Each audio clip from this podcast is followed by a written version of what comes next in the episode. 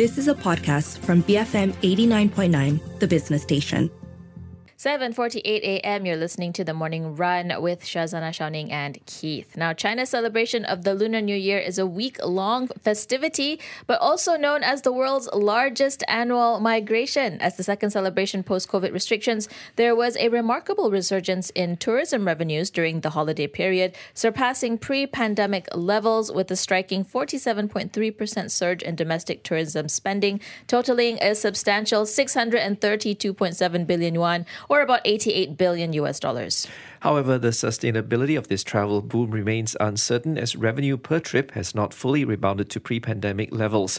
Meanwhile, foreign direct investments into China saw its smallest increase since the early 1990s, totaling $33 billion last year. And given these challenges, how will China address these economic hurdles while striving for growth and stability in the post-pandemic landscape?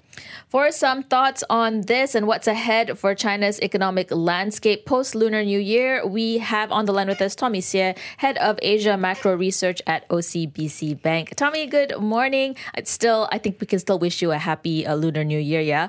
Let's talk about China and their surge in tourism revenues. It experienced a 47.3% on-year surge during the Lunar New Year holidays. This is even higher than 2019 levels. How much does this boost the overall economic outlook? Yes, hi, good morning all. So I think overall that's a very encouraging numbers, I would say. But as mentioned, I think there are still a couple of challenges ahead. I think one of the challenges, if you look at the spending per capita, right? I think this number actually declined as compared to the pre-pandemic levels. So other than that, I think we're also seeing, over the past 1 to 2 years, we are seeing some kind of the discrepancy between the prosperity of the holiday spending and the subdued overall consumption trends. While the recent surge during the Spring Festival offers kind of the glimmer of hope, it has yet to confirm a sustained rebound in the effective demand. So I think the trajectory of the future consumption well depends on the restoration of the something we call the endogenous economic momentum, which in turn will depend on the policy implementations. I guess that will be still very important. So eventually it's down to the effective demand. But so far, I think we still don't have a very concrete evidence regarding this effective demand. Tommy, although tourism revenues increased during China's Spring Festival holidays, why are there concerns about the sustainability of this growth given the country's economic challenges? Yes, I think there is a couple of challenges ahead. I think, for example, people are still worried about the policy directions. I think right now what we are seeing in China is still some kind of the confidence crisis. I think people are questioning about the policy consistency, etc. I think this is something actually China need to address. In particular, we know China is facing some kind of the structural challenges. For example, we are seeing the downturn of the property, cycles. Even though during the Chinese New Year, everything is quite good, but with the exception of the property purchase, right? I think that overall the property activity during the Chinese New Year is still quite slow as compared to the similar period in the past few years. So therefore, I think people are still looking for the answers. How can China address those kind of the structural challenges? I think yet we are still waiting for the answers. I think that's the part I guess where the concern is from. Okay, so exactly that, right? On Sunday, China refrained from lowering a key policy rate. But do you expect any stimulus signs ahead of this key annual legislative session in March, where development goals and growth targets are usually announced? Yes, I think there's two things we can probably wait for the next 2 weeks. The first thing I'm actually personally waiting for is whether China is going to cut the, we call the long prime rates. So one of the important benchmark rate for the overall funding costs. So I think even though China didn't really lower the MF rates, as you mentioned on Sunday, but I think the chance for China to lower the long prime rates is still there. I think if that's the case, I think that will help, to boost some kind of the market confidence.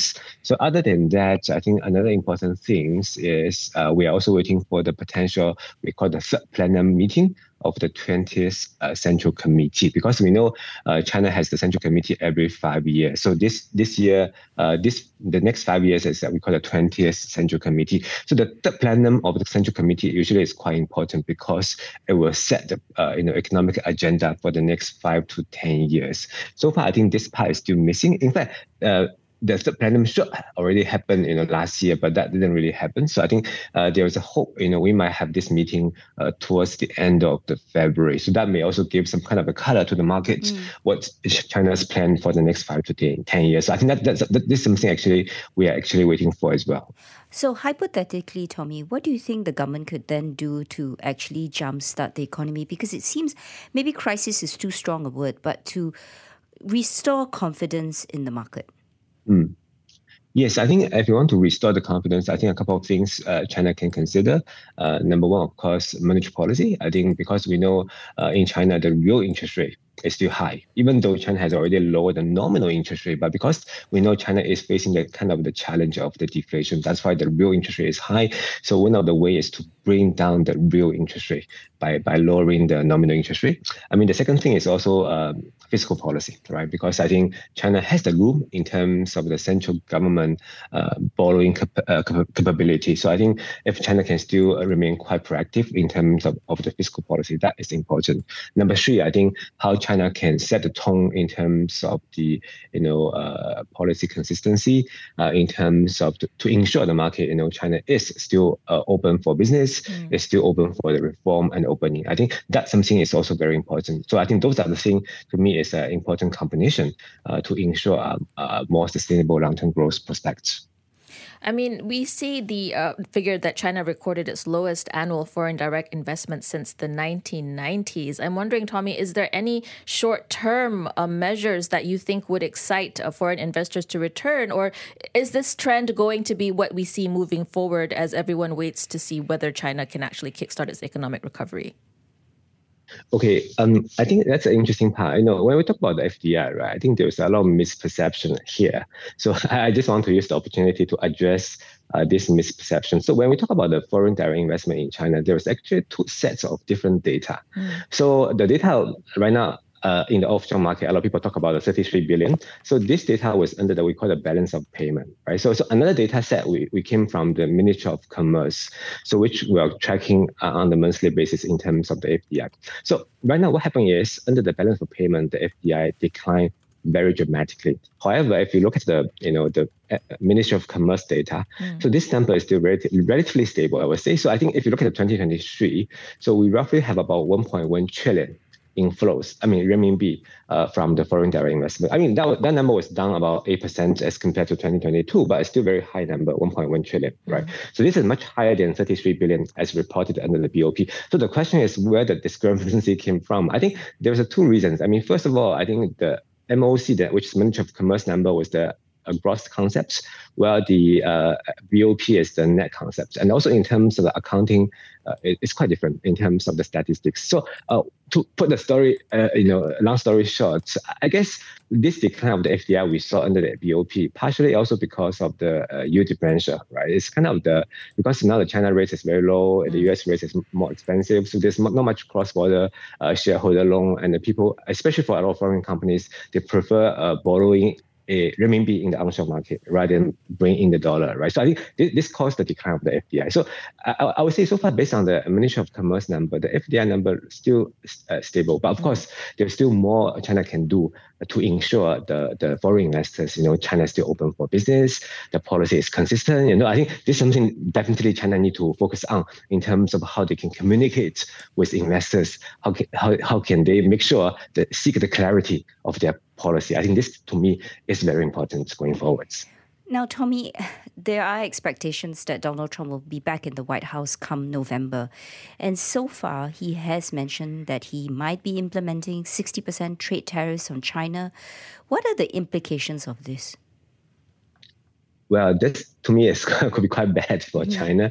So 60% is really unprecedented. So if they are really going to impose the 60%, for example, on all the imports, I think that literally is going to kill off the the US-China trade. But of course, I don't think China is the only victim. I think the U.S. consumer will be the victim as well, because I think you are simply going to reflate everything, right? The U.S. is going to buy from China. But I think the other alternative is maybe you basically try to force the Chinese company expand overseas. They may actually accelerate their plan to invest in the region or invest in Mexico, for example. I think there's one of the interesting number if we can mention is that if you look at the China's export to the US. So that number has declined quite dramatically for the past, 4 or 5 years. But if you combine the China's export to ASEAN, China's export to Mexico, China's export to US, that number didn't really change much. So in other words, we might see China maybe just redirect some kind of the export via ASEAN or Mexico to the US. I think that could be one of the implications. But anyway, I think it should be good news for ASEAN in general. So we should expect more and more Chinese companies expanding to this region, to open the factory, to increase their production in the region. I think that's something is something good for the region, I would say. All right, Tommy, thank you so much for speaking with us. That was Tommy Xie, head of Asia Macro Research at OCBC Bank, giving us his take on the outlook for China's economy in this post-Lunar New Year period. 7:59 in the morning, we're going to head into the 8 a.m. news bulletin. And after that, on the Breakfast Grill, Keith Kham speaks to Dr. Michael Jayakumar-Devaraj, chairman of Parti Socialist Malaysia, or PSM. Stay tuned, BFM 89.9. You have been listening to a podcast from BFM 89.9, the business station. For more stories of the same kind, download the BFM app.